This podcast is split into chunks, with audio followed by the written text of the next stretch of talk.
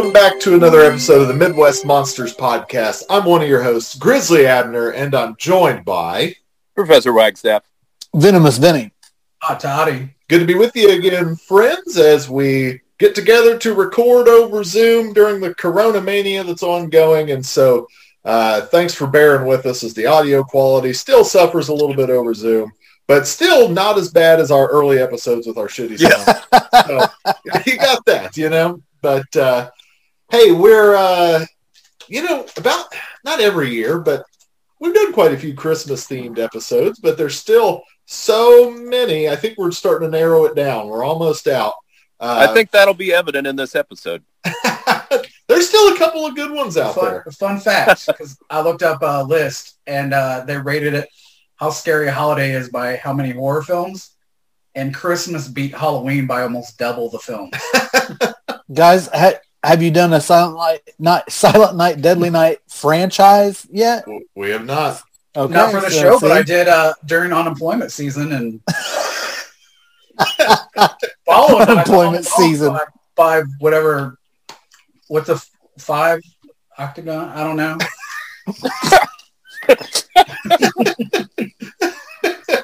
Yes, the the octagon box set of Home Alone. Quintuple. Whew.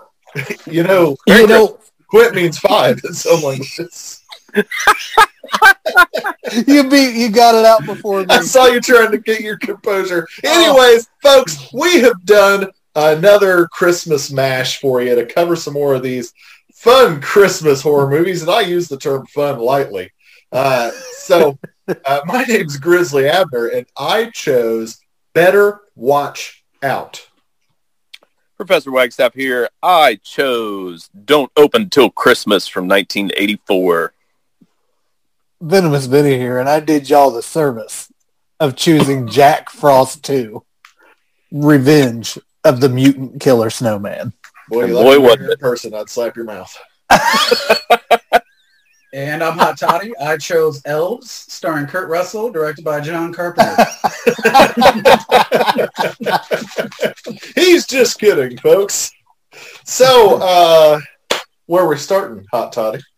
oh, we're starting with uh, with my pick, which is Elves, uh, 1989, uh, written and directed by uh, Jeffrey Mandel, and starring a young but handsome Dan Haggerty.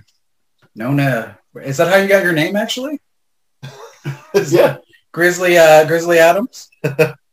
also starring uh, probably they probably this is their one and done movies, but uh, Julie Austin, Deanna Lund, and and that's good enough. Nobody else is really in this movie. Um, uh, are we doing our normal first time watch type thing or? yeah, definitely a first time watch for me. Had seen the cover art a lot. Then I watched the trailer and was like, boy, that trailer doesn't look much like the cover art. and uh, yeah, um, after, uh, you know, it sounded fun, but then I saw the trailer and I was not looking forward to watching this. And then I had my mind pleasantly changed. um, this, this was my first time viewing. I'd heard it discussed on a few podcasts before, uh, seen it on bootleg tables at conventions, but I'd never watched it. Um, and I'll just say this was made for Vinegar Syndrome to release. It, I'm sure it'll come out at some point with them. Uh, this was the first time I had ever seen this movie. I don't even think I had heard of this movie prior. I I don't know because I I definitely familiar with the movie and remember the box art, but um, I started thinking I've never seen this film, and after I finished watching, I don't know if I did or not. To be honest, it's definitely something I would have rented back in the day, but Um, Actually, Todd still hasn't seen it. no, I did watch it. I did. uh, Fun fact, though, I did. My diabetes caused me to fall asleep nine times in a row as I rewatched the ending, and still I would wake up every time to the credits. So, good times. Maybe I should quit eating M and M's. Perhaps. He's almost through his first half pound bag. They're mint. They're seasonal, which means I have seasonal diabetes. Folks, for those of you listening at home, knock diabetes off of your hot toddy bingo card. All right, Toddy, hit us with the plot. Are you sure? there is one. So, elves. Um, we began with um, uh, a, a sisterhood of three girls. Um, An anti-Christmas sisterhood. so, which is I forget what what it stood for, but basically it stands for SAC because it's like sisters against Christmas or some bullshit. so like it, it spells SAC. So um, these three '80s girls are um, anti-Christmas, and um, and so their name of their group is Ballsack, and I think she steals a book from her grandfather, um, and it's an old. Uh, they follow that old recipe. Uh, everyone accidentally falls through with your grandparents' books, which is cooking up some Nazi um, uh, demonology, and they resurrect an elf from from hell, I guess. Uh, though it looks like a like the As you do. don't say those bad words, Todd.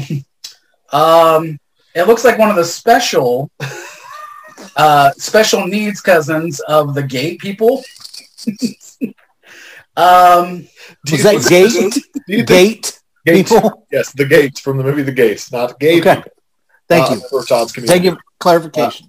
And also, too, I don't know, is special needs kinder than what you were going to say, which was probably mongoloid? no, I cut myself off. I was going to no, say special needs is, Oh, is yeah, you can't say ten times better. The TARDIS cousins of the gate. Lord have. Professor just quit the show, everybody. In real time. Professor In real time. just walked off. Um, so, anyways, um, they conjure up this uh, little demon elf, which uh, right there, false advertising people because the box says something about like it's a whole group. Like now the elves don't work for Santa no It more. says elves plural. You are correct. The title of the movie is Elves. Technically, this should be the elf movie. Which, fun fact, that is the sequel. Yeah, this is the pre. This is the sequel. This is the prequel to Will Ferrell's Elf. Um, If you pay attention to the. So I think basically they don't touch it on the movie, but basically instead of worshiping to Santa, they say stuff to Satan. And uh, little demon elf comes up and um, I kind of forget how it's connected, but the girl works at the mall and uh, Santa tries to finger bang her and he's really drunk, so they fire that Santa. And then here comes Grizzly Adams, who looks like Santa anyways. So they hire him and he's homeless or something. yeah, he's homeless and he wants to work security. he wants to work security. He wants to he live used in to the be a mall detective. used to be a detective. Uh, obviously, they couldn't get Tom Atkins for this role. he was a detective on Skid Thrill Row. me. So uh, the girls uh, decide to go into the mall to finish their uh, their blood rain to the SAC organization. And uh, After hours. after hours, there's also this weird Nazi slash Russian slash I don't know what the fuck these guys were. um, uh, Grandpa sells out the granddaughter, and they're going to to get her. And uh, so they kill the boyfriends on the way to the mall, and uh, and then they're after the girls, which also the the elf is in the mall too. Um, and and that's basically our movie, except for this movie did turn into the dynasty of 80s cheese horror because my favorite scene is when the daughter's like, I wish that dad was alive and you were dead to her despicable, like her mom's a piece of shit. And her mom goes, well, your dad's downstairs. And then she says, no, dad's dead. Grandpa is downstairs. And that's when mom was like, yes, yes. and apparently grandpa had sex with the daughter to have birth to this blessing of a, of a girl to fight the Because- elf. Because virginity is key in this elf's reproduction. So to save his own daughter, he had sex with her and impregnated her so that she wouldn't be the one. Merry Christmas. Which, To be sacrificed yes. to the Nazi elf. Why is it? Uh, why is it Quentin Tarantino remade this film?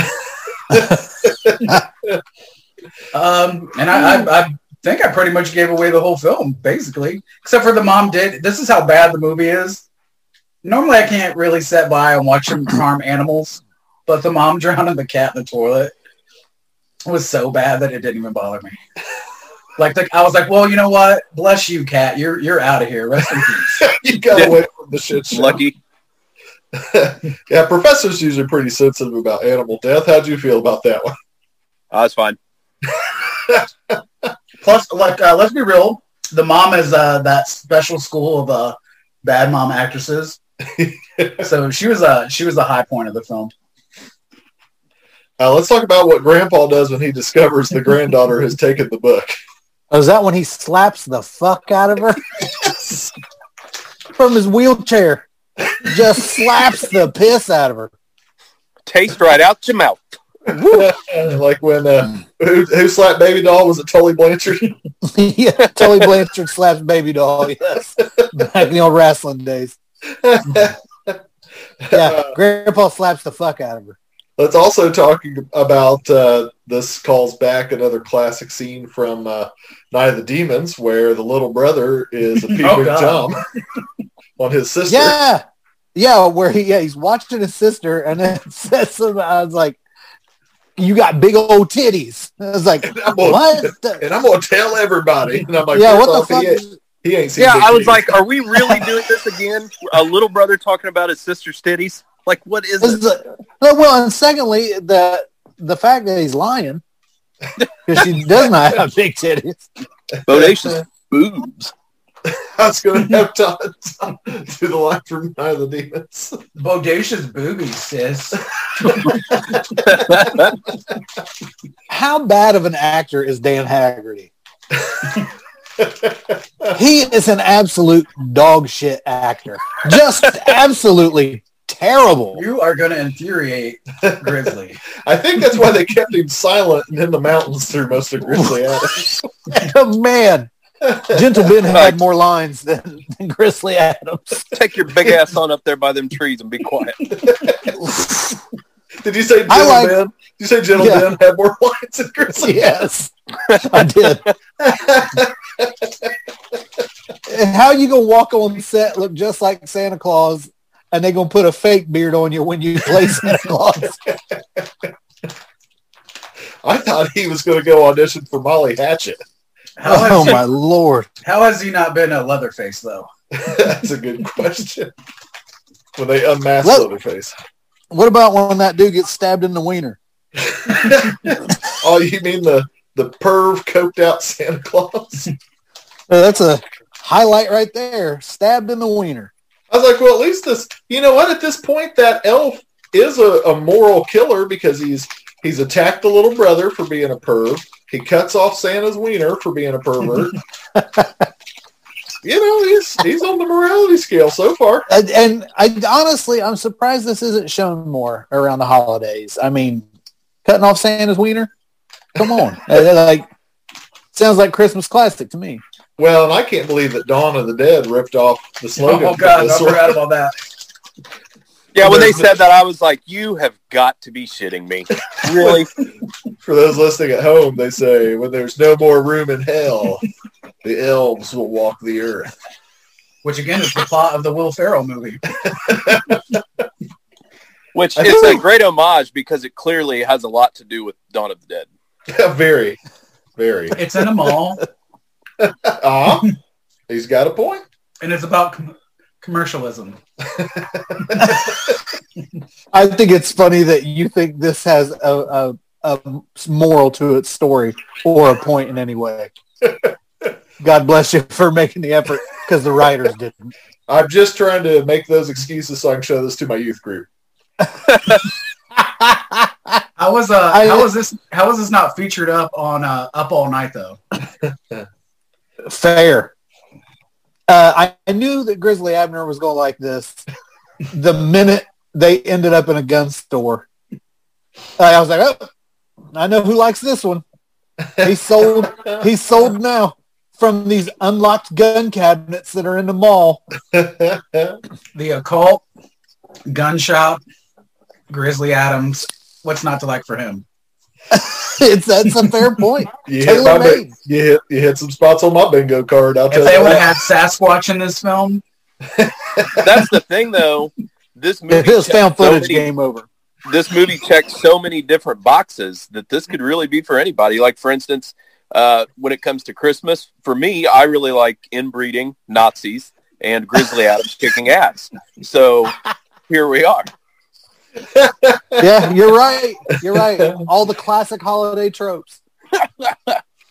Oh boy, I I don't remember, but my note says elf killing and watching mom. LOL. What happened there? What did I forget?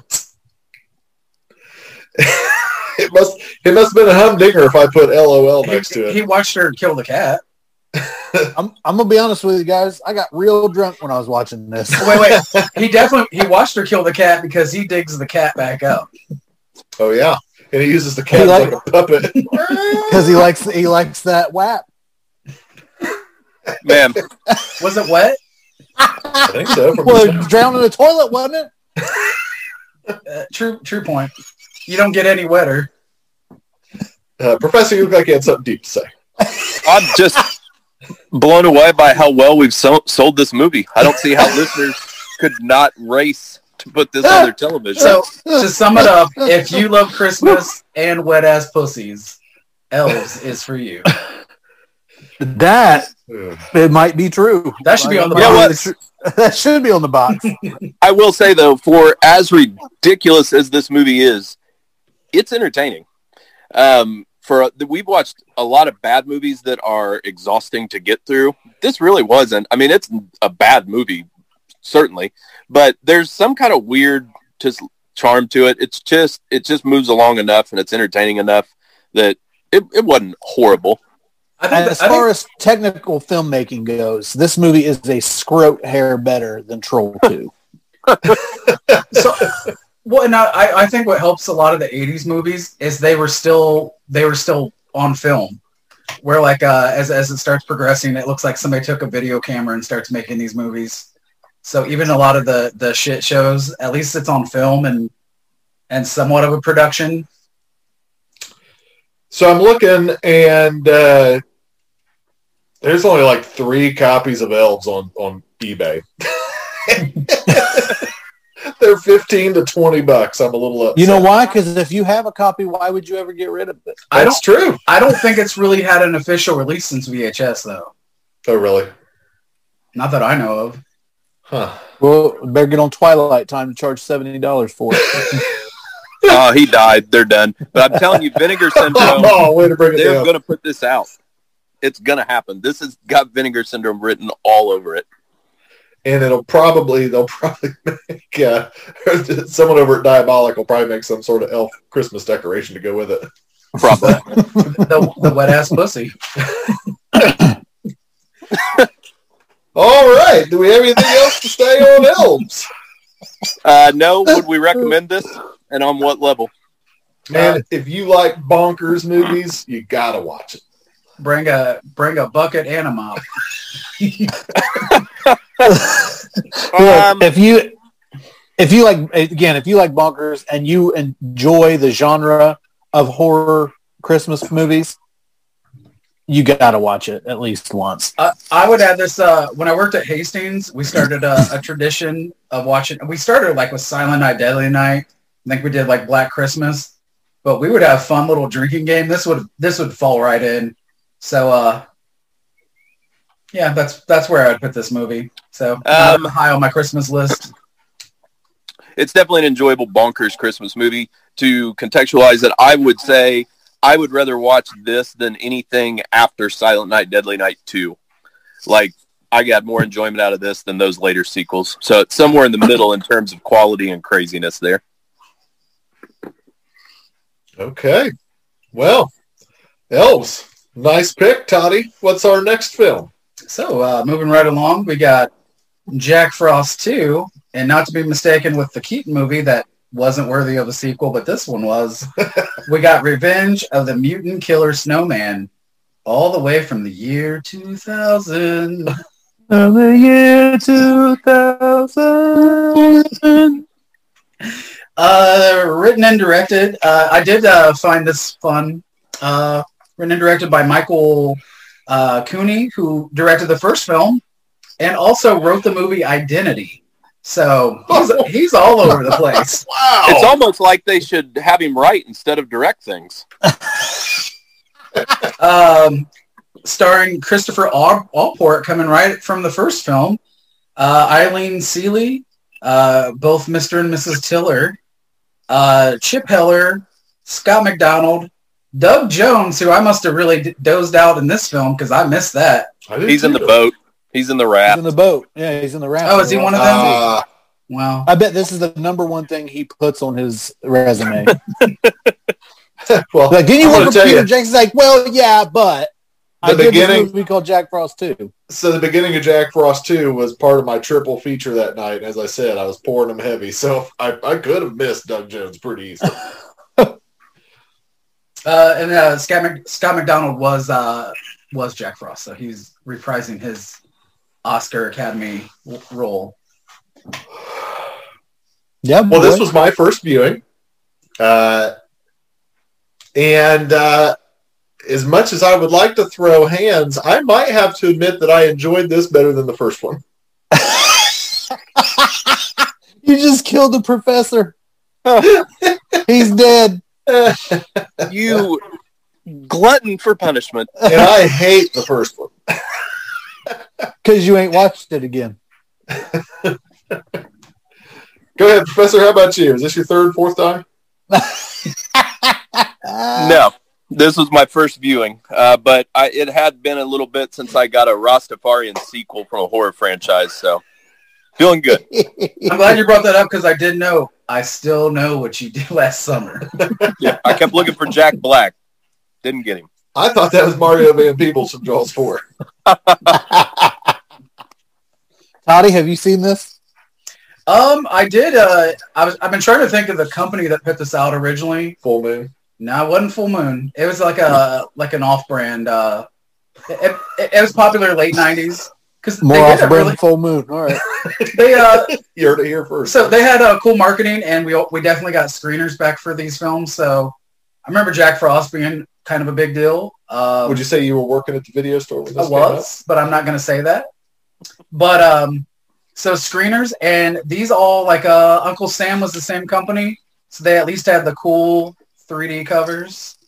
Um, What do you call Those those? Lenticular. Lenticular. I always but um, I might have watched this one time, and that was enough for me. So this is my second viewing, I believe. Um, where I, I did watch the first one at least a few times, but yeah, you know,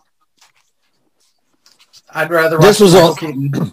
This was only my second viewing of this movie. I'd seen it before and honestly didn't remember it very well because I was probably on a bender when I watched it the first time. Did you do yourself a favor and go on a bender for the second year? Well, obviously, yes. Look, most people don't know though that the release of this film is what caused 9/11. Well, we just lost our conservative audience. just, just That we had, stunned, we had those. stunned the rest of the hosts into silence.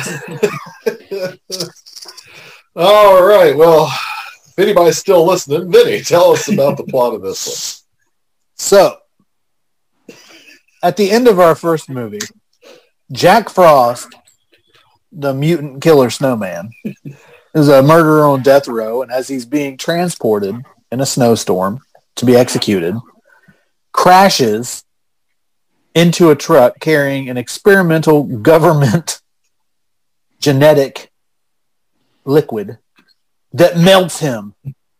But what it does is it molecularly bonds him to the snow, and now he can control the snow and the water. Well, at the end of that movie, he is defeated when he is submerged in a vat of antifreeze. They put all the antifreeze into these containers and bury them someplace in an unmarked grave. Fast forward to one year later. which seems cut and dry. I mean. I don't know how they could possibly conceive a sequel from that concept. Exactly. But a year later, the sheriff who had originally put Jack Frost in prison and was the same sheriff that killed the mutant killer snowman has had a hard time adjusting in this past year and is seeing a psychiatrist. Everybody laughs at him because he's scarred by this situation. Well, I'll be damned if the government doesn't bribe somebody to take them to where they had buried the antifreeze that contains Jack Frost. They kill the man who showed them. They dig it up. They take all the antifreeze to the lab and they keep doing experiments on it. I heard they were using that for the COVID vaccine. Damn it, you took my shit. Nothing seems to work, but accidentally, a janitor in a cousin Eddie hat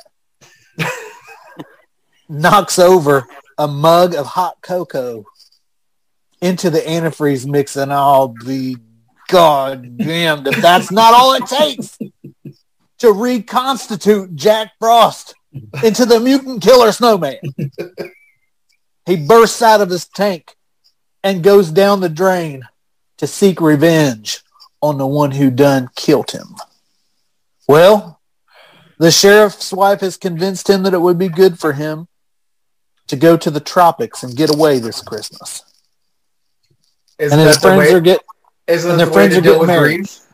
and their friends are getting married, so they go to the tropics. And we embark on this love boat slash fantasy island ripoff plot device. But then you see a carrot wash up on shore that carries the essence of Jack Frost, the mutant killer snowman. Gentlemen, would you like to weigh in on, on how this has Uh, brought you to your That was more interesting than the movie. I, I enjoyed that dramatic retelling way more. Tell you what, only the balls of a stand-up comedian could stand here and present that that dramatically. Nicely done, sir. Thanks, thanks. Well, hey, I got y'all set up. See, I, I just brought everybody up to speed. Now we now let's start spitballing on this. Well, I'm gonna tell you, you forgot to mention that the carrot came on a life raft, so thanks for that. Oh yeah, uh, I forgot that it killed Doug Jones. Wait, so you remember that, but not Doug Jones? yes. Fair enough. Hey, I was high on acid, buddy. What do you want? from me? Who? Doug Jones. he was huffing gas. Were you high on antifreeze? Yep. Come on, guys. Uh, I'll tell you my favorite part about the Jack Frost uh, duo double feature is how many people would come in to rent the, the Michael Keaton movie. Ed would take one of these home to their kids. That those were that was my highlight. what about when Jack Frost became a snow anvil? yeah, boy. Come on now. How about how about how as the movie progresses, we go straight gremlins. As Jack Frost starts reproducing these little snowball Jack Oh, we got so much more to talk about before that. All right, get going. Y'all were What- stammering. What about the old British colonial man running the island or the resort? Oh yeah, yeah. you- You've always got to have a token accent. It doesn't have to be from a specific part of the world, but there has to be one. He the looked, British. Go ahead. he looked like the Jane's dad in the Disney Tarzan movie brought to life. He looked like a poor man's version of the the British colonial dude in Jumanji that I was just out. thinking chases Jumanji. Robin Williams. It looked like he got a lot of uh, medals in World War One. like you've got a British colonialist, colon, col, colon, col- yeah, colonialist because he was a he was like in India, uh, running this resort with the uh, a, a Jamaican guy, and he keeps calling him boy, which was uh, you couldn't put that in a movie these days. You know what? You shouldn't have put it in a movie in those days. That's very hundred percent true. Irie, Irie, yeah, man. Um, yeah, uh, I've got you know I've got the, some of these deaths to talk about. We've got the uh, you know you've got the model there for the photo shoot. And Oh, you uh, you talking about the one with the million dollar body and the food stamp face? You said food stamp face. uh, Todd, you want to tell us what form did Jack Frost take to? Uh, I was just ready to talk about the snowball babies.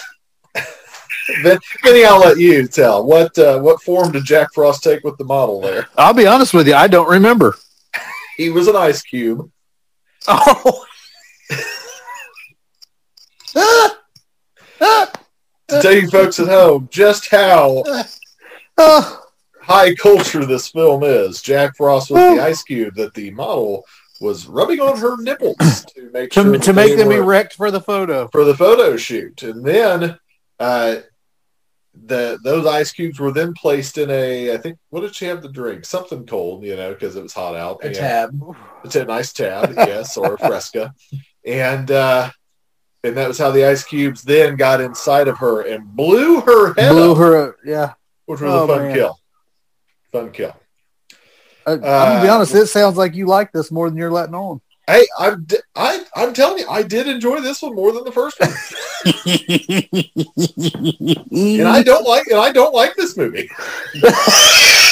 I don't like this movie, but he's got 30 pages of notes. Uh, he kills one gal by freezing the top of the pool that she's swimming in, so she drowns. she drowns. Yeah. And then we get to your favorite. Oh, and then there's a detective on the or the head of security on the island was the FBI agent from the first movie. Now missing an eye. Now, yes, and they're trying to hunt down because they're all convinced Jack Frost is on the island, and everyone's trying to tell them Jack Frost ain't on this island, but he is, and he makes babies. And I'll let you. Yeah, because you ain't stopping him with a hair dryer this time. The the one, one of the babies gets killed or multiple, and there's like this like sad music and tears. How did this movie not win an Oscar? I'm telling you, they go full on Gremlins The snowman Well- cried, y'all. with these with these snowball babies, and I'm here for it. I enjoyed it. That's actually when I checked out. I couldn't suspend my. I felt like it was disbelief more of like a like uh like critters in wintertime. It, look, one of them even had an icicle mohawk. That's true. A straight up Gremlins. Professor, we haven't heard from you in a little bit. Yeah, boy, gush. I uh I hated this movie. I I I don't I, I promise you I really don't remember much of any of it. I and I watched it and even within an hour I was trying playing it back in my head and I thought I've already forgotten a bunch of this. Uh, now I will say this, I enjoyed um, them kind of going more bonkers with some of the kills and his turning into ridiculous cartoonish things. But for me, the the whole charm of the first one was putting it in the small town Christmas setting, and so it just did not work in, in this setting for me at all. You ain't I buying a snowman on a tropical island. Believe it or not, I am not, and it's just I don't know. Like the humor was still very similar, but somehow more gutter in some ways. Um, I don't know. I just not for me. It absolutely was more gutter. You trust your instincts on that. Would you rather watch this or one of the Leprechaun movies? Ho, ho, ho, ho. Sophie's choice. Um, this. Woo! That's an I, just, indictment. I of thought a leprechaun in space, and it made me. Which is uh what's funny because if you've never seen Sophie's Choice, that this is what the movie's about. That she has to choose between Leprechaun or Jack Frost, Too. of which one's gonna live and die. So, so as we as we start to find out, because the sheriff was it the sheriff's blood was mixed in, or was it the kid's blood? The I can't remember. bl- The kids. Okay, so the sh- the sheriff's son's kid kid's blood, the sheriff's son's blood. and don't forget the sheriff's son was going to feed his dad antifreeze Cookies. cookies, in the first Cookies had antifreeze in them to keep him warm because he's one dumbass kid. Oh boy! Uh, So the kid's blood got mixed in with the with the uh, uh, antifreeze that Jack Frost was initially killed in. So they figure out that Jack Frost, because the blood was mingled, he now has the kid's same weakness in that he too is allergic to bananas. it's bananas. Setting us B up. A N A N A S. I It's wish that this movie would have came out around the same time that they could have got Gwen Stefani's song used in this film. Or they could have used the film and the music video. Yes. So I got to tell you, I did enjoy the part. That is what the song's uh, about if you didn't know. When she's saying this shit is bananas, she was watching Jack Frost too. She's trying to give us all hints on how to kill Jack Frost when he comes to our town. So when I like when Jack Frost gets the sheriff's wife and he makes snow walls out of himself, and then icicles come through the walls like spikes and start closing in on her, He becomes he- an Iron Maiden. He's a Yes. snow Iron Maiden. and then he forms fully into just the snowman with her inside of it, and then the sheriff walks in with a bow and arrow Oh, with a that's banana tied to the end of it and fires it into Jack Frost, and Jack Frost explodes, and his And wife is okay Welles on rolled the over in his grave. Jesus wept. Woo! Boys, So, you so before that, you forgot to mention that what they did. So they they hit one of the snowballs with one of the cocktails, and they're like something in that cocktail killed. And the so the Jamaican right. guy explains everything that's in the cocktail, and that's how they figure out the banana bit. So they they decide to That's moosh up all the bananas and put them in squirt guns because that works, and and start shooting all the snowballs. Professor has a pistol in his mouth right now. Professor wouldn't even tell his dad that he watched this movie. Why is Damn. Professor looks like a scene out of uh, Lethal Weapon right now? Eating dog biscuits in the trailer, thinking about blowing my head off.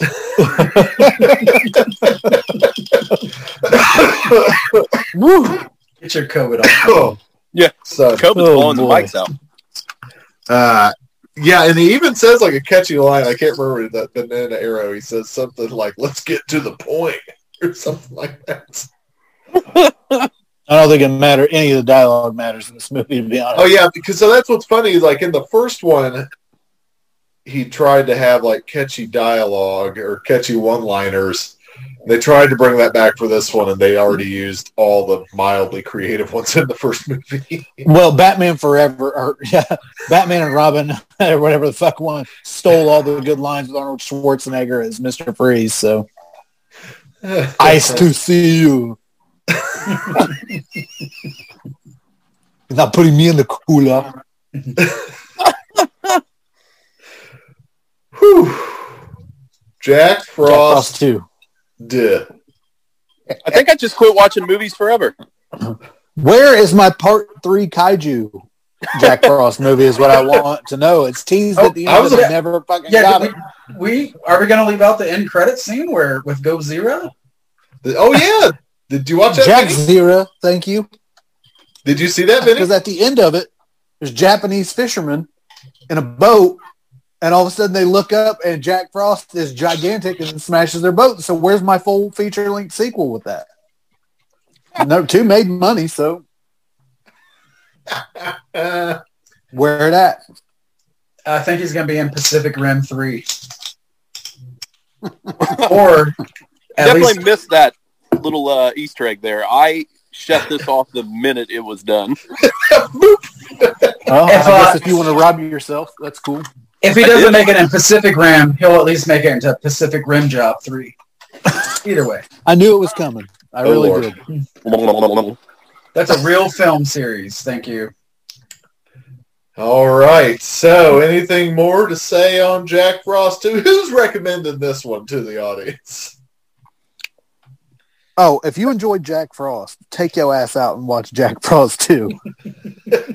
I would say Hey, look. if you deeply loved the first Jack Frost, take your ass out and watch part two. Because I like the first one. This one, not so much. Look, I would say if the- you like to spend your holiday high, hey, the- amen. Get Amen. really high. Yes. Call my dad. He's bored. He'll smoke you out, and you guys can enjoy Jack Frost too. It's so weird, like, because I hated Jack Frost one, and, and I was like, this is an improvement. That was the first. Are you a secret pothead?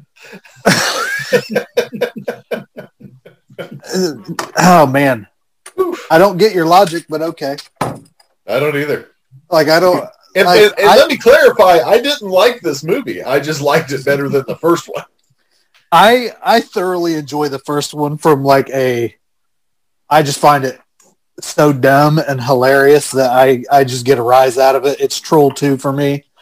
Uh, I don't feel like they use the snowman costume or gimmick as well in this second one as they did in the first one. at all. Um, I don't know. It's not good, but I don't hate it. I do think I can enjoy part two if I was in the right mood. But I mean, when sometimes when we've got these movies where you know we have to make sure we squeeze them in a busy schedule, not always in, in the right mindset to enjoy properly the, the fine art as Jack Frost do. So maybe somewhere down the line, I'll I'll have a better time with it. It is strange when somebody has to steal a plot device from "I still know what you did last summer." Well, I'm just, I give thanks to God that there's not a part three that Vinny could make us watch. Mm. Don't hold your breath. I well, I, I guess what? Surprise! I'm crowdfunding. I uh, when, when I actually looked up uh, to find out the year and stuff this movie was made, the first thing that popped up was uh, "Bride of Jack Frost," but it was apparently like some some like the fan shit on YouTube. So Mm. Well, Vinny, when it comes to crowdsourcing, I'm going to tell you my second step. Use your friends. it's a good, it's a good uh, idea. Aha! All right. Uh, let's roll into Professor's pick. Toddy, what do we got? so rolling into third, we have "Don't Open Till Christmas," 1984. Uh, I hope someone I can read my own chicken scratch. Um, is it Edmund Edmund Pulkin? Sure. This is like the only name I wrote down. Um, Edmund Pliskin. Edmund sure, Purdom. whatever. Um, yeah, I do find it funny. I'm I don't know when this movie was actually made. That people were actually standing in line to fucking protest Silent Night, Deadly Night, and this movie comes out at the same time. I think it was Uh, 1984, right? Yeah, Yeah. just Yeah. a little uh, blimp. Uh, it must be because it was one of those Giallo Christmas Santa Claus movies.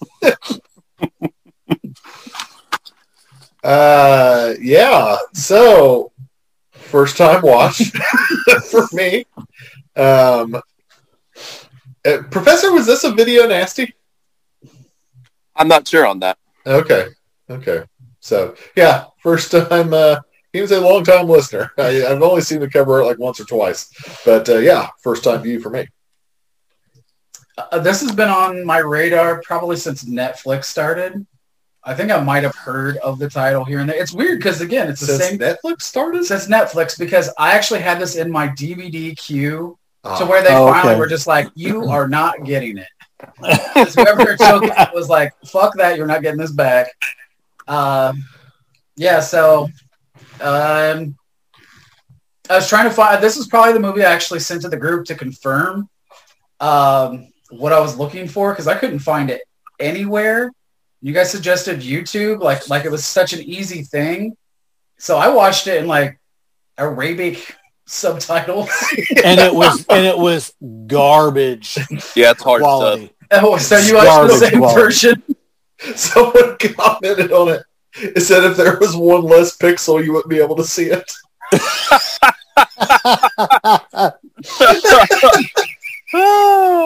it was a bad, bad copy. So yeah, this is my uh, this is my first time watch. It is my first time watch as well. I had never even heard of it. Uh, like we said, I watched it on YouTube, but uh, it had 8-bit Nintendo graphics. Super Mario slicing people up. Um, listen, all right. This was my first time viewing, and I'm sorry. I thought you watched All this. I thought you watched this every Christmas because I was like, is this like a? Is this one of those damn Giallo films from Italy? No, those are at least stylized. Here's the thing.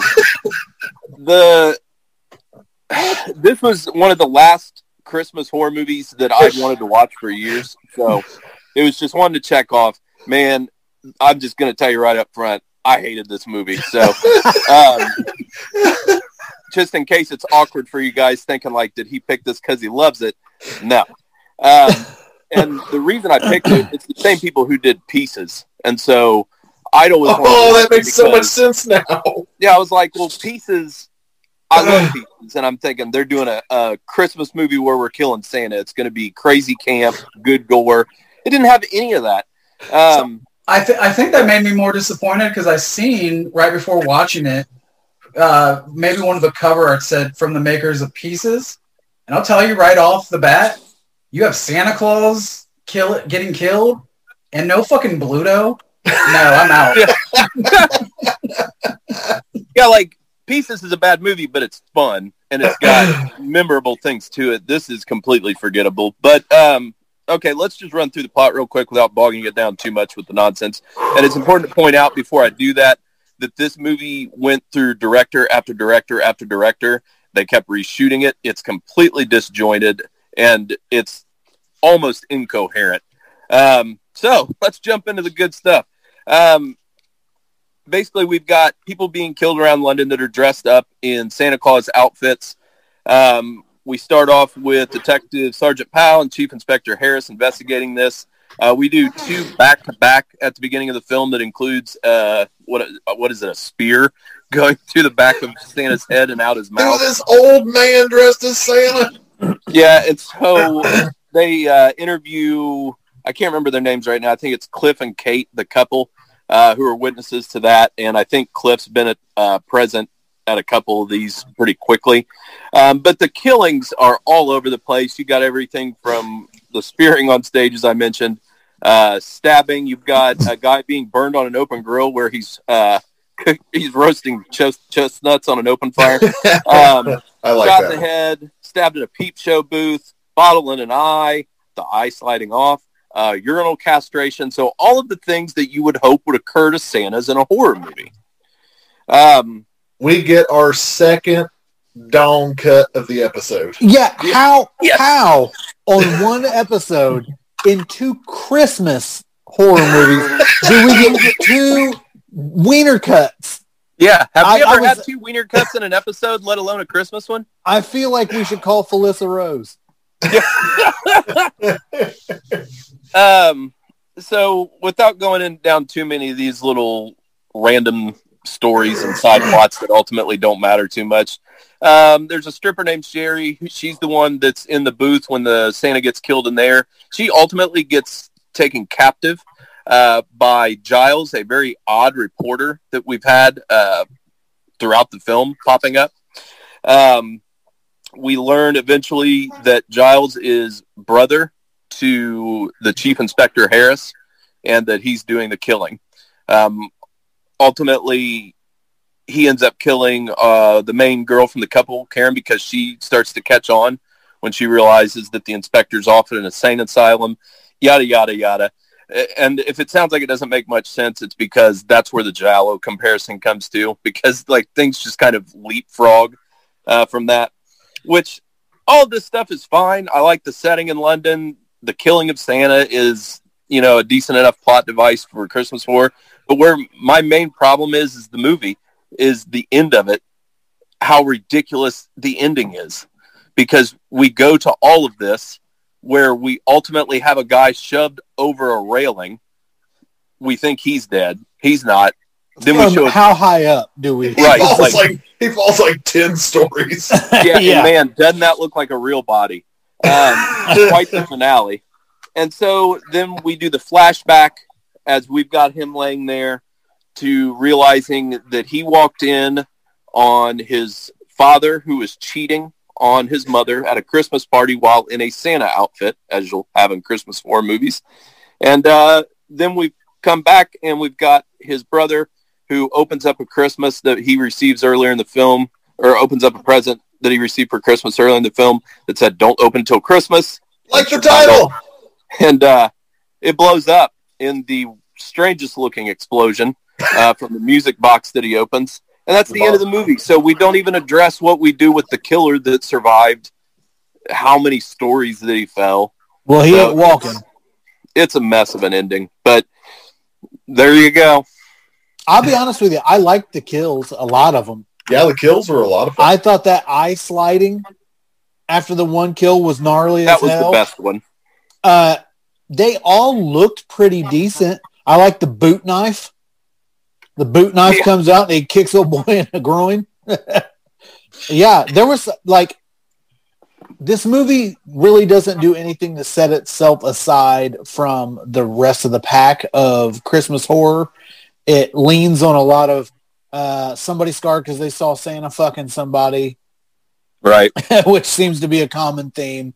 Uh, so he goes off in this thing. He hates Santa, so he kills these motherfuckers that look that are dressed as Santa. So that, that's your motive through the whole thing. But I thought the kills were decent. I don't think the story was not anything groundbreaking or anything like that. But There's nobody interesting. no, no. But Everybody as far as Christmas horror goes, I mean, it's okay. You do get Carolyn Munro, who is horror royalty, performing a disco song. So there's that. Oh boy, that was doo doo doo doo music. I would imagine that was solely to put her name on a video case. Half of the trailer is her singing that song. Yeah. So, uh, she was still a big deal at that point. so Ed, Edward Edmund Purdom is the director. He's also the star of the film. Yeah, he, I guess, quit the film. I just read this in the whole time that he said the plot. Uh, apparently, this movie took like three years plus to film, and they had at least three directors. So, good times. Uh, yeah, and he Get me- finished it. I feel like if you gave me a little money in three years, I probably could have made a better I think uh. I think for me, one thing that takes me out of it, and you guys have touched on it, is doesn't really feel like Christmas. My only note of this movie was that it looked like the the Christmas sets were decorated by Melania. Now, here's the thing. I don't know how to break it to you guys. Oh, you was listen to home. Cross off your oh, Only the first name was used. bingo There- card. there was tons of Christmas decorations. You guys just couldn't see them in the 8-bit graphics. Guys, let's be honest. You keep saying 8-bit Nintendo, you're being very generous. This is more 4-bit Atari 2600. But yeah, Edmund Purdom came back and finished the film after there'd been two more directors who reshot the majority of the film each time. This is what they came up with. This was the final result that you just watched after all that.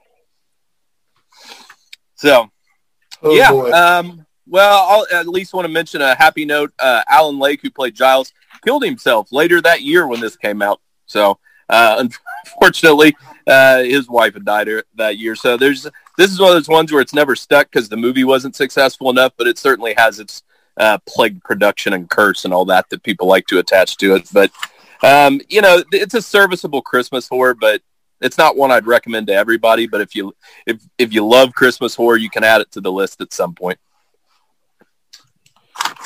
Yeah, I feel the same way. I feel like it's, it's not great, but it's worth watching for the kills. My only other note that left out here, uh, when the dude was being chased through that house of horrors, that was a pretty neat set. Um, Surprising too. Yeah, like he, he like goes in and it's kind of so it's like this Adam and Eve Garden of Eden opening, and then like it's like hell and these torture chambers. That wasn't a gay club. well, I I did, thought it- I did see I Al thought it was one of those the background. campus life uh, horror haunted houses. I thought they were at a gay club. good. I'm totally like that, that was my favorite scene. Now it's not. There's a guy with a yellow bandana in his back right pocket. Howard Booth will explain it to you.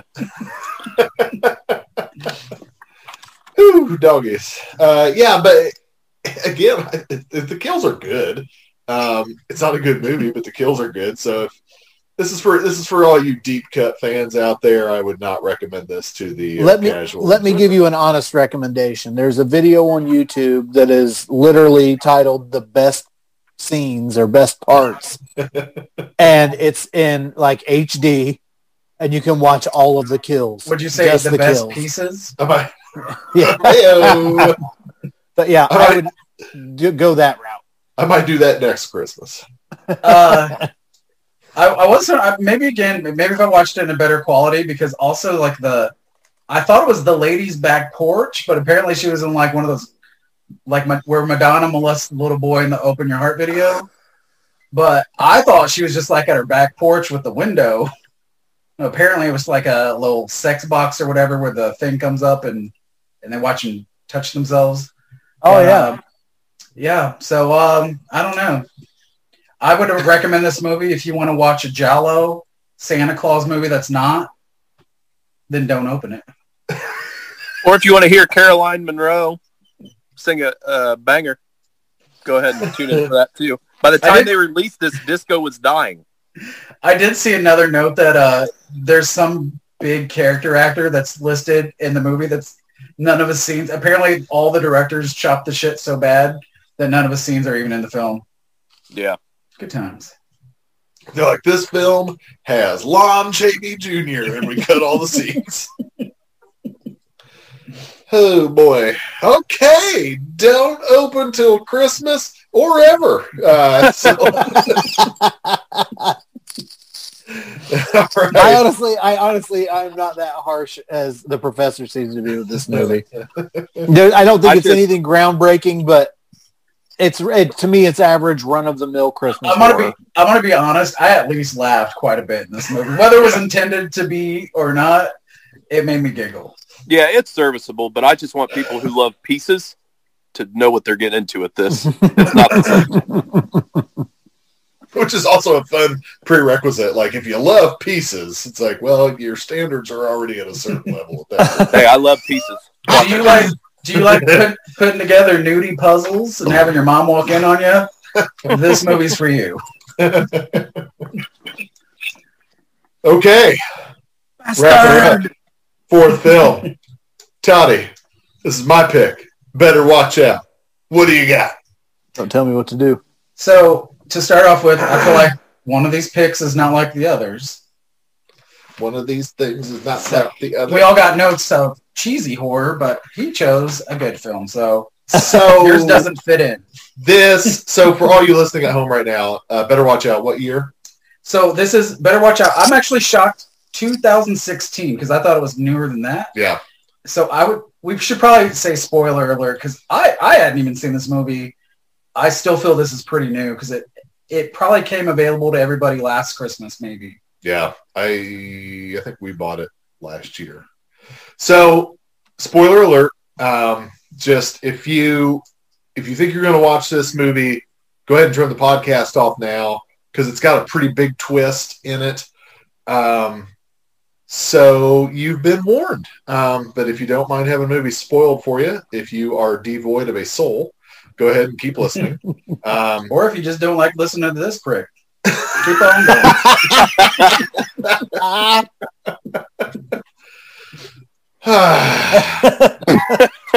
Love when Todd comes to podcast with me. Uh, so, uh, yes, if you plan on watching this film, please stop the podcast now. Come back later. Uh, big twist, and uh, you've been warned. So, Todd, Yeah. see. So better watch out. 2016, uh, written by Chris Peckover, or I'm sorry, directed by Chris Peckover, and then written by Zach. I can barely read his name. He wrote it. Nobody cares. Um, Uh, Vinny, you got a note there?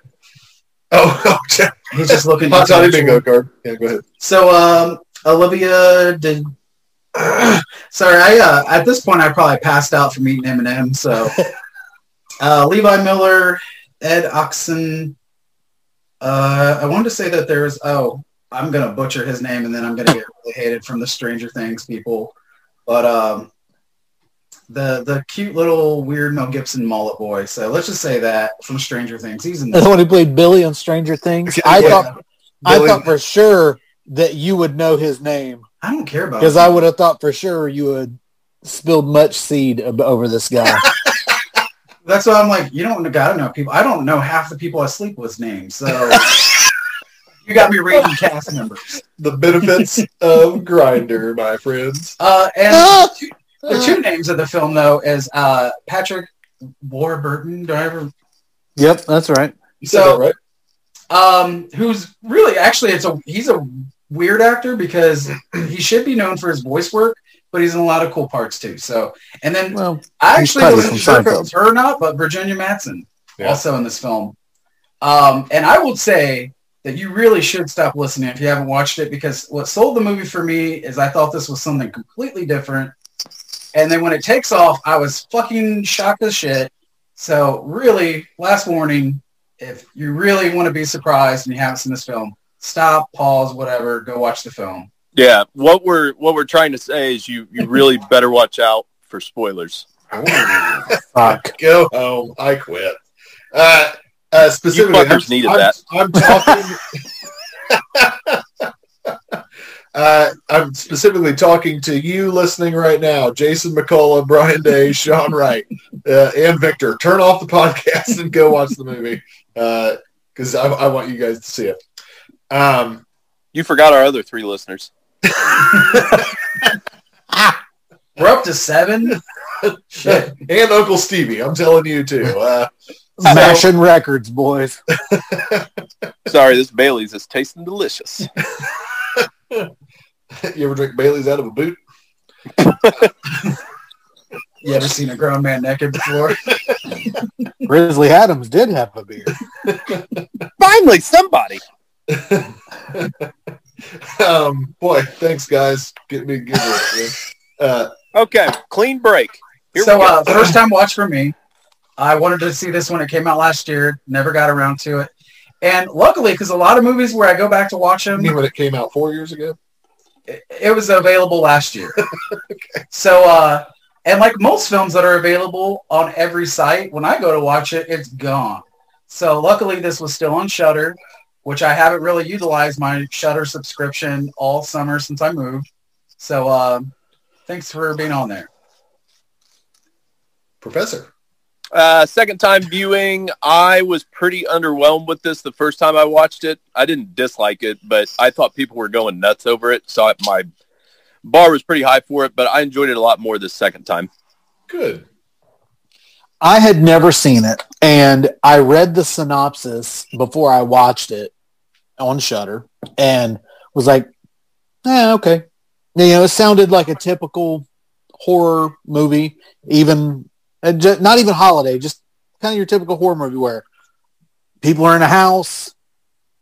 They're start, you know, that's how they sell it. Some they're in a house, and then a, a, an intruder or whatever comes in. So I was like, ah, okay, I feel like I've fucking seen this, you know. They're But whatever. home, but they're not alone. Yeah, so I watched it and was pleasantly surprised by this movie. Like I I am guilty of not watching things that are newer. I will pass over a lot of things. They don't really catch my attention unless they come as a recommendation from somebody else. I pass over newer stuff a lot. Uh, I saw the and, and being biased as I am, I saw the year on it, and I thought, oh god. But after I watched it, man, I was I was glad you picked it, and I was glad that I was forced to watch it because I I I really because it surprised the shit out of me, and it went a totally different direction than I was expecting. I'm, I'm to be honest. Uh, not that I don't want to watch newer horror films. I will go see stuff in the theater. Once it's like left the theater or didn't come around, I'm I'm guilty like many. So if it weren't for this show, I probably wouldn't have seen most of the like newer movies that have came out. So Because I'm getting Uh, old and stubborn. I mean, flat out. I'd rather watch Nightmare on Elm Street 4 for the 300th time. So Yep. So, buckle up. We've got uh, Patrick Warburton uh, playing the father, Virginia Madsen playing the mother, and uh, it's fun. You know, we when have we mentioned Patrick Warburton ever before than the last episode? So, like back to back episodes, Patrick Warburton was in Scream Three. Uh, so uh, enjoy that. Um, we've got this. Is he twelve? About to be thirteen? Yes. and he still has a babysitter, which is fine. I was the same way. I was an only child, and uh, uh, he's got these grand plans. Todd smirking because he was raised by the streets. I just want to say that I thought Home Alone was weird because I'm like, you're Home Alone, big deal. Sounds like you're six. Grow up. Go to the movies. The movies was my babysitter.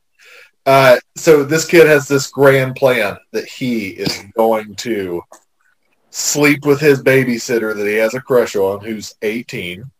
It's only five years, baby. Yeah, it's only five years. And Yeah, uh, before she moves, right? And he's launching this grand plan to his friend, which is the kid from The Visit, M. Night Yeah. Shyamalan Dom Dom's movie. Um, God damn it. and so uh, they're hatching this plan about how he's going to get laid, and that's that's ultimately. But the, the his friend from the visit is just worried about how he's going to smoke weed, right? So Well, and the, and the main kid is kind of a soft, soft kid. Yeah. He's an only child. He still sleeps with one of those ultrasound heartbeat mon- things to lull him to sleep. And yet Yeah. he's putting together Operation Christmas Smash. Yeah, yeah, yes, yeah. yeah, and uh, you know his house has all the childproof stuff, the high doorknobs, so he can't reach. Do you know? And that actually caught my eye. Do you know why the doorknobs are so high in that movie? Because it was filmed in Australia, and in Australia, a lot of giant? homes, older homes had the knobs up higher. There's a lot of speculation as to why they were put up that high. But the di- the director said they were building the set and they were in Australia. They were on a on a on a schedule, and the fir- the scenes they had shot were them watching the movie, and it was in the background. So after he had noticed it, he realized they had a continuity thing, and so they had to leave it for the rest of the movie. But the reason it's in there is because it was filmed in Australia. Is it so kangaroos can't open the doors? Like Yeah, I No just bullshit. that- That's a reason I heard from somebody that that's why they did it, but I don't know that it's any truth to that. I think it's for the drop bears they were worried about. I just assumed it was a child safety thing, like you put those doorknobs higher so little little you kids. put them up high enough, Mel Gibson can't get in. or Tom Cruise. Anyway, off the rails. when Mel Gibson's drunk, saying anti-Semitic things. Uh, so, um, uh, That's just romantic So. yeah. So the kid, you're right. So the kid's soft. He's got, he's kind of got like OCD about things. Uh, he's still sleepwalking. So they're like doing this trick where you put him to bed, you put a pencil in the lots They of medicate him, don't they? Medicate do- him to go to bed. Do you feel he that somebody followed your, you around with the script? No, man, I was a hillbilly. I did sleepwalk once, and my dad almost shot me. Uh, that's a true story. right now, and so there you go. I was sleepwalking at like seven or eight, trying to. I was trying to open the front door. If there had been a high doorknob, maybe I hadn't done it. Maybe my dad hadn't pulled a gun on me. Uh, My sleepwalking stories are a little different. So, uh, so babysitter comes over. She's about to move. She's kind of having some boyfriend problems, and uh, he just pops a bottle of champagne, right? Because like he he's Get that crystal out for a girl, boy.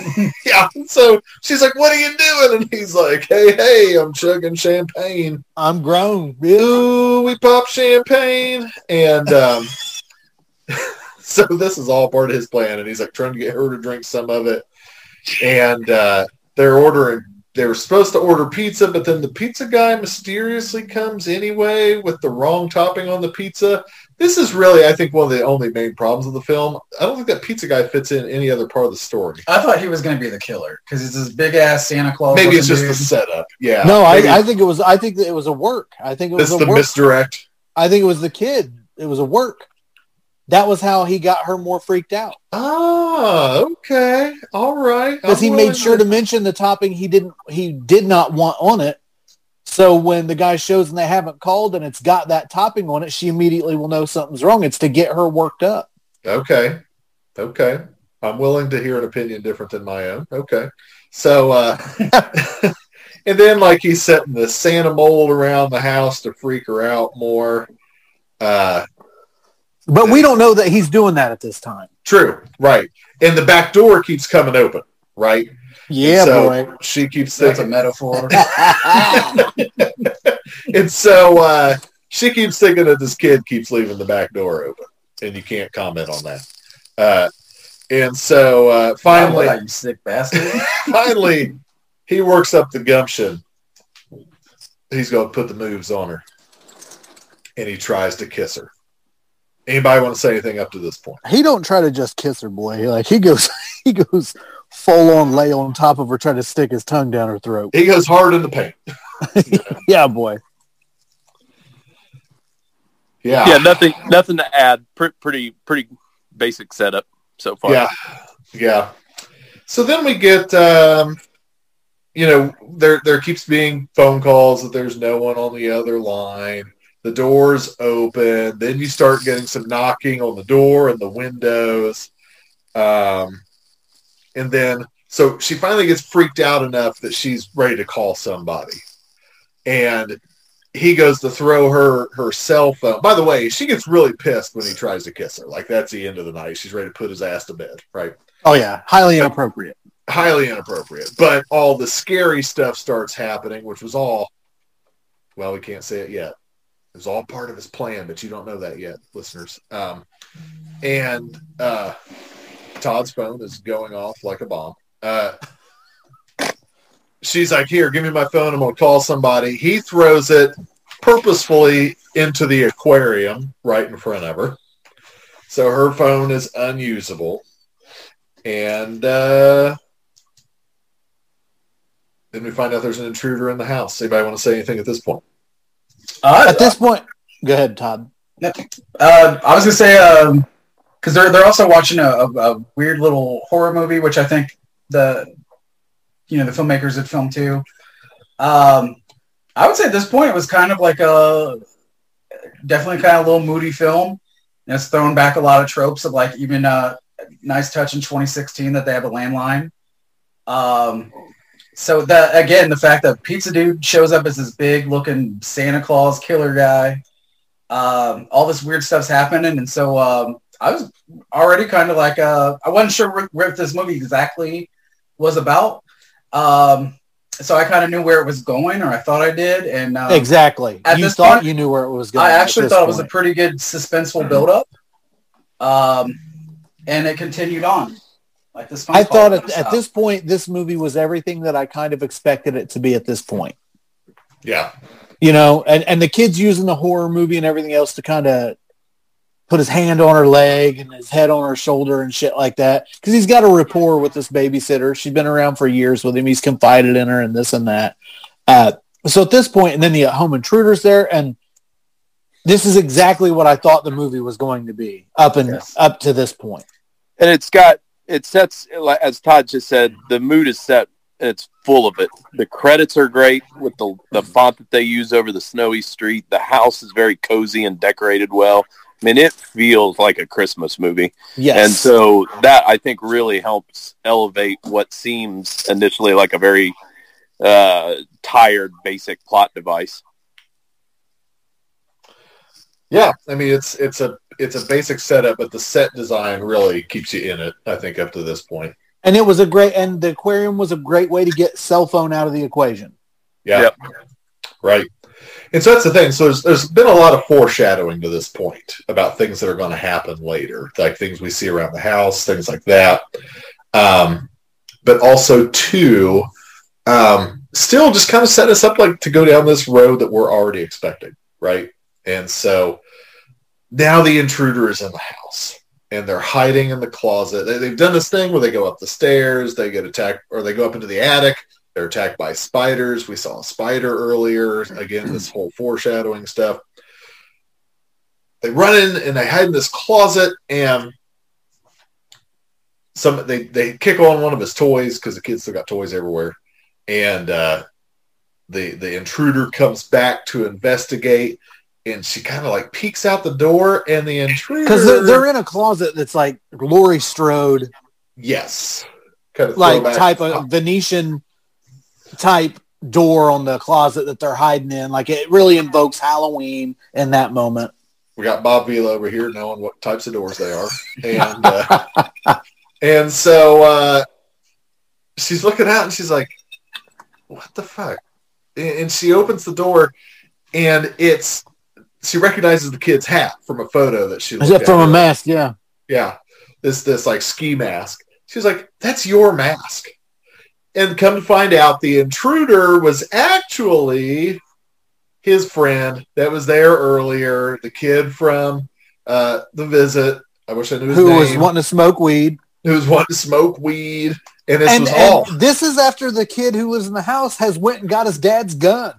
Yeah, his shotgun. Like he's got his pistol. Yeah. Oh, yeah, he's got his he's he's got his dad's pistol. The his kid friend has got the shotgun. has got his dad's shotgun, and it's all. uh Garrett This was that his name? What's that? Garrett was that the kid, the friend's name? Yeah, sure. What, did we kind of skip over that the friend comes over and then goes outside and gets shot Yeah, he gets killed for Like, all this, and it- then it- all intents for you think he's dead, and then it turns out he's the one under the hood, and the because kid there's also a brick there. thrown through the window that says if you go outside or whatever you're gonna die. Yeah, yeah. So yeah, we're working up to that. Way to skip over all. It already happened. No, he hasn't been shot yet. They Did haven't got the brick through the window. Yeah. Not yet. Yes. Well, the brick. Did you watch All this right, listen. so they find out it's him. This is all part of an elaborate setup, still to try and get the kid laid. Right. Yeah, it, to make him look like the hero. He was Right, going to chase exactly. off the intruder. Right. So then they still have other steps to freak him out, to freak her out. Uh, So he must have already thrown the brick through the window then that says if you leave, you die. Yeah, because then the it- friend the friend leaves and he appears to be killed out in the yard, and that ups the ante on everything. But so you think the kid's dead? Ah, that's right. That was before. God. yeah, oh, don't shit. fuck with us on this. Wish you liked this movie. D- Are you? so he was you, already fucking with sh- so he was timelines here? shot and then came in as the intruder. Yes. Yes. Yes, you're right. that's why I'm you wrong. wouldn't suspect it was that kid. Come on now. They've got a paintball gun rigged outside to shoot the kid as he tries to leave. They've already stuck a knife in one of her tires. Yes. Okay. Uh, Do you have to explain the? So the then she flips the too? fuck out. She flips out because like you set this whole fucking thing up. Like you're fucked up. You fucked up. I'm calling your mom and dad. right. So, and then and then he slaps the dog shit out of her. with a pistol, yes. Second time on tonight's episode. We're wanting to Yeah. get pistol whips her. She falls Knocks down the the fuck stairs, and his friend Garrett's like, "Hey, this was not part of the plan, man. Yeah. This act of aggression will not stand, man." Call me Um, Which I don't think I was even that shocked when you find out it's the friend. When he slaps her and she goes down the stairs, that's when I was like, mind blown. Like, okay, and then it and then it went a little bit further. Ties her up, and uh, then they decide. Uh, let's see here. Um, got her tied up, and then her boyfriend comes over. Well, let's not forget he starts touching her titty. the kid gets a little rapey, playing Little- truth or dare with somebody who's not a willing participant. yes. But- oh yeah, they were playing Truth or Dare before the boyfriend Did you watch there. this? Yeah, boy. Didn't you pick this? Well, I was, you know, I'm Have looking you at my seen this and I'm, movie? I'm trying not to go too deep with it. Okay, yeah. So, Truth or More Dare? like better watch it. JK. Uh, oh, you got me flustered. You guys got me flustered. Uh, so, uh, yes, playing Truth or Dare, where you know it's it's all truth until he gets again dared to touch her, right? And Yeah, boy. Come on. And she's upset about it, and you can understand why. And, uh, so then, after that, in the midst of that, her estranged boyfriend arrives, and he's got flowers, and uh, he's like, "Nah, she don't want to talk to you, man. You can't come in." He's like, "Well, can you at least give her the flowers?" And the kid's like, "Okay, we'll just pass them through the door." So the the kid goes open the door. The boyfriend, being smart, powers his way in lots of noise, lots of confusion, loud music, uh, uh, hearing some like thumping, thinking that it's her, and uh, he's he's trying to get to. He's like, "Nah, man, you don't want to. She's uh, she's on her period. Nah, and you got don't want- diarrhea. and she's got diarrhea. She's got period shits." And uh, Oh, so then, um, kind of a struggle ensues. and uh, that kid cracks that motherfucker in the back of the head. With a bat, But and then, and then does a little dance. yeah, Um, and so from that point, like the kid's a good actor. I'm gonna give him that. fuck yeah. The kid's Yeah, a good actor. kill him.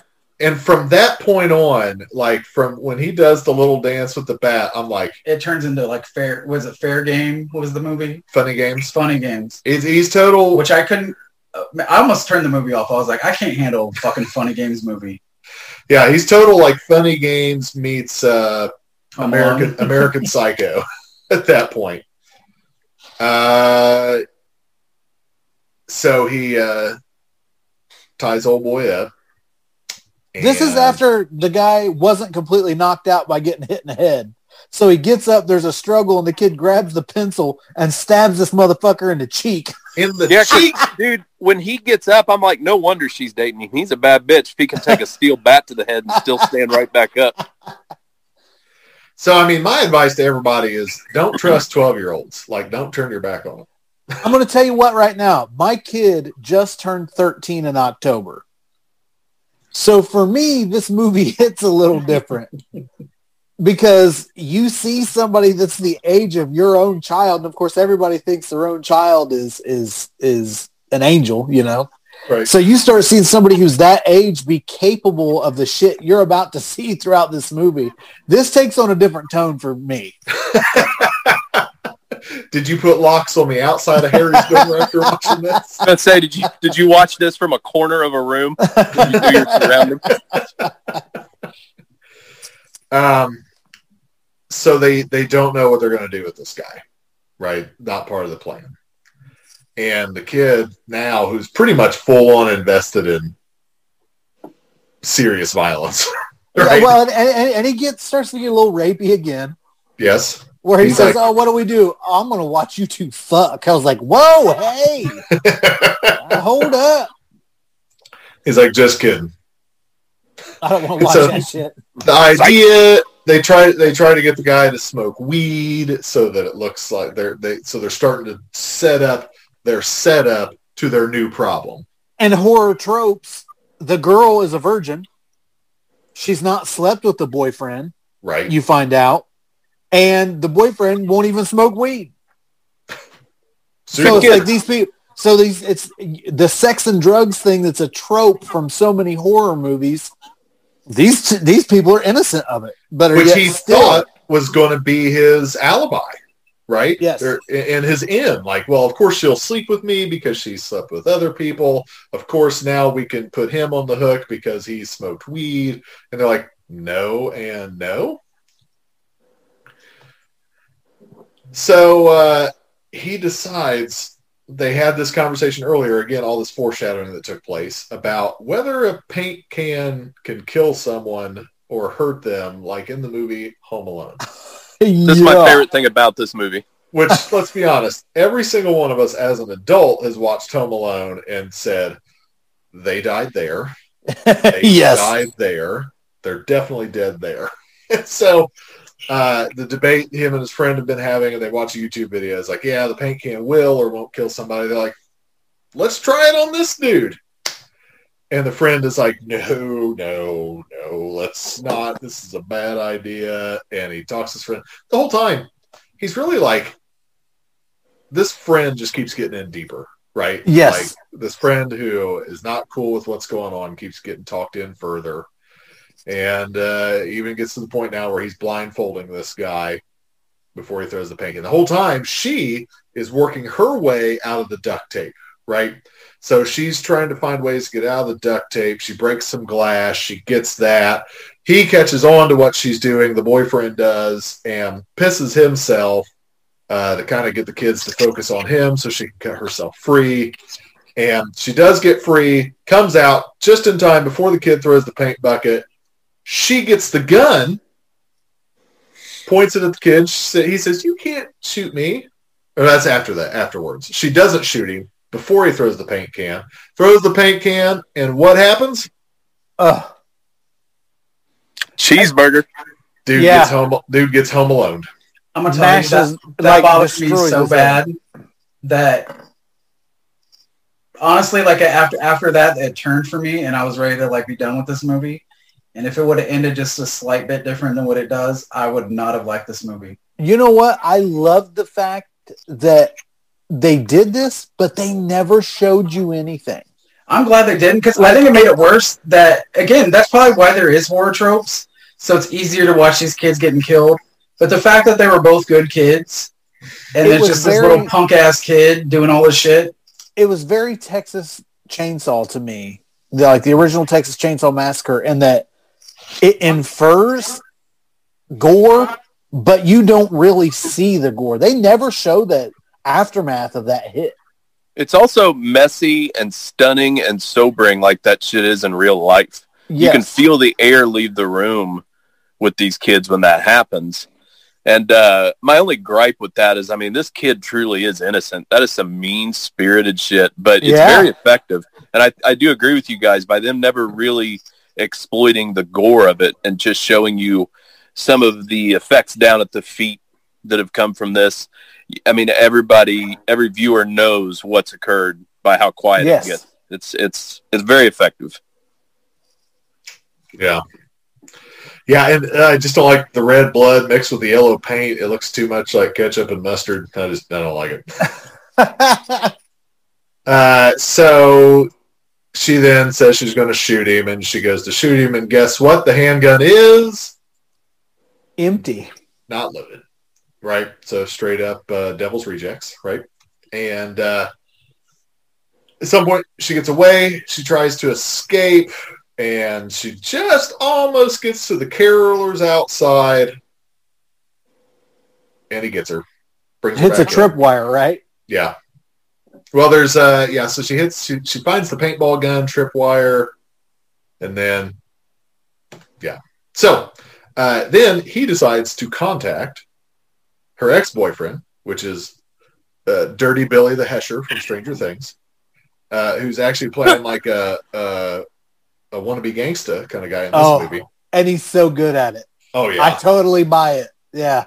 Comes up and he's like, nah, you can't Which he's the one her." who spread the rumor about the girl that she had banged him Yeah, and got her this reputation when she says she never slept with him. right. So he's a real piece of shit. Absolutely. So he he wants the guy to uh, in order before he can go in and see her, he has to write uh, an apology note, and I'm sorry. And so basically, the kid is going to use this as his next alibi. This kid is playing 4D chess. he's this is his next alibi, and he's going to make it look like this guy did all the killing. And so once he gets done writing this thank you, he he hangs him. He, he throws this This kid is a rope over his- sociopath. Yeah. Oh, big time, big time, and, and yanks him up in this tree and hangs him. And uh, as he comes back in, he finds his buddy Garrett, who who is is has almost been talked into letting the babysitter go. It's He's so, damn, yeah, he's starting to cut her loose. he's starting to cut her loose, and doesn't doesn't she give him like a kiss on the cheek or or He gives her a kiss on the cheek. yeah, Yeah. and our main asshole is enraged that his buddy has kissed Told Yes. he said, I told you to never touch her. and he shoots him. Shoots, Shoots the kid with the shot. Shoots his best friend with the shotgun. Yeah, boy. That moment is sobering. Yeah. That moment is sobering. Yeah. Any, anything to say at this point? I hate Uh, for me, the the with the first viewing, this was the turning point for me around this area where I was just beaten down. I was like, this is too ugly for a kid this age. I'm exhausted with it. I'm not having fun. Now this time around, it is different. I knew what I was getting into and appreciated a lot of different things about it. But it is, man, they don't let up. I mean, he just gets worse and worse and worse. But the thing that I really paid attention to with this viewing, and I want to point out, is that the friend matters. The friend is very important to this film because the the film or the friend grounds and and reminds you that the uh, the friend is a is a good-hearted 12-year-old kid. He's reality. He's normal. And Yeah. that this other kid is is basically this is the birth of a little psychopath. This isn't something getting out of control.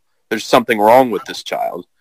And so I really, really appreciate the performance of the friend. And I like that you guys mentioned that, that, I mean, he even gives her a kiss on the cheek because he's clearly so upset what has happened. And he doesn't know how to respond other than to just try and help make it right. And It's a really good scene. Yeah, man. I told Carrie, I think at this point, this time around, it's like my third viewing. I turned to Carrie and I was like, if this kid ever shows up at a con, I might put hands on him. Like, I, might, I might try to whoop his ass out of college just because of how like well that he kid off uh, Game of Thrones that got his life ruined. yeah. right. And so uh, he proceeds to kill the babysitter. Like he just, He Six. stabs that bitch in the neck. yeah, and is like, you know what? That's it. And then, then proceeds to go through the whole home and set up everything in order to make it look like Billy from Stranger Things, the hanged ex-boyfriend in the backyard, did all of this, left a note saying he was sorry for doing it, the note that he made, the kid made him right, and then the kid went up and laid in bed. And last Because- thought, and then he's laying in bed, he goes, "Oh shit, the pencil!"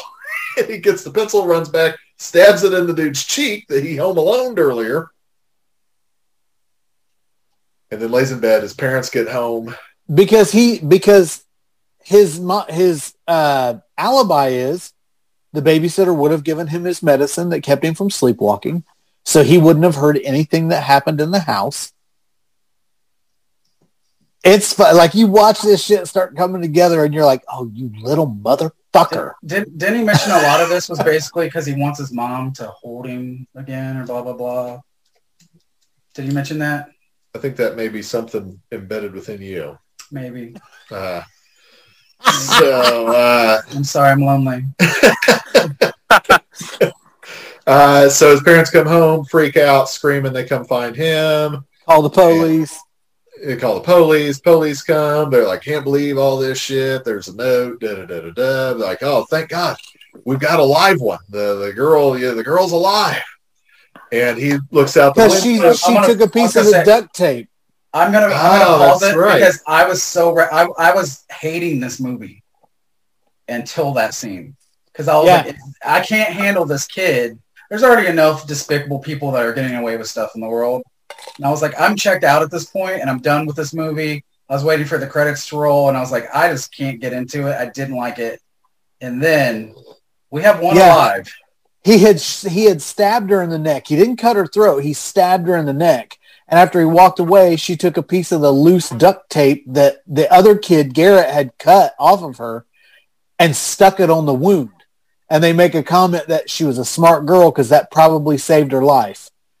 And the kid hears that shit, looks out the window and sees her getting loaded into the ambulance. She sees him and fucking flies him the bird, gives him the finger, and you can just see the fu- oh shit spread across his face. And then uh, we cue the credits, and it's not long into the credits that we uh, cut back to the kid, and he's talking to his mom. He says, "Mom, I, I really, I just want to go to the hospital and check on her." I'm really worried about her. Oh, you didn't see that? No, Yeah, Yeah. yeah, I'm really worried about her. I want to go to the hospital and see her. And it's like, oh, you motherfucker. Which, uh, full disclosure, the first time I watched this, I thought the ending wasn't enough payoff for what I'd been put through. That's fair. Um, but with that said, the repeat viewing it, it was much better, and I originally thought this is bullshit. Why do we give this kid that extra shot after the credits start to insinuate that he's still going to get his way? But the more I think about it, his power's gone. The only time he had was when he could catch people off guard without adults there in that brief window of time. He's not going to be able to get to her in time where she's being cared for with adults around. They're not, you know what I mean? Like, Yes. so I didn't really let that spoil it as much for me this go around, but it really put me off the first time I watched this because I thought, okay, I love the shot of her giving the bird. That's a crowd pleaser. It's kind of Hitchcockian when you hear the talk about the duct tape saving her life and all that. And then they did that, and I was frustrated with it, but it it really it went over. It went down a lot smoother this go around. So Good. One thing that I really loved about this movie is that these kids either were or at least felt like they were the age that they were supposed to be. This wasn't like so many 80s movies and even 90s movies where I'm supposed to be watching teenagers and they're clearly being played by people who are 30 years old. These Yeah. looked and felt like kids who were the age that they were supposed to be. And all of them do well. Great Yeah. actors. Great actors in this movie. all around, yeah. the, the other thing, I'm like, yeah, Patrick Warburton and Virginia Madsen may have been a little old to have a kid that age, but based on how coddled he is, that could also explain that maybe they had him later in life, you know? Mm-hmm. So, yeah, Richies don't have kids early. it's true. It's true. Uh, I heavily recommend this one to uh, Strongly. to to any horror fan. I strongly I recommend it. strongly recommend And I'm, I'm excited to watch it again because I think kind of like uh, Once Upon a Time in Hollywood, my first viewing, I wasn't sure if I could enjoy stuff or not. And so I think my second viewing, I'll, I'll like it more knowing how it ends. Um, and I do agree It's much with more uh, rewarding. I do re- agree with the professor that uh, at least it ended to where I could like it. Uh, I would have loved to have seen this little kid get his ass handed to him though. So maybe they'll make another one where we see that or whatever. But um, I hope This- they leave it be. this kid did some despicable shit that um, I would have loved to have seen uh, to to for her to got back in the house or something. But Todd, would you support a sequel? I would. I will say though, when I, in fairness to my complaint about the ending, I didn't say I it. Though. Also, you can't force you can't force the bingo card. I, no, I also really like. On the flip side, in fairness to this, most movies would have drugged this out to the hospital, and then maybe somewhere else to finish it. And I, I like that the filmmaker was confident enough to say, "There it is. That's the end. That's what you get." And they didn't drag it out, and I think that's what helps its rewatchability. Are you Well, saying this they didn't scream, this is a- they're saying they didn't scream for it?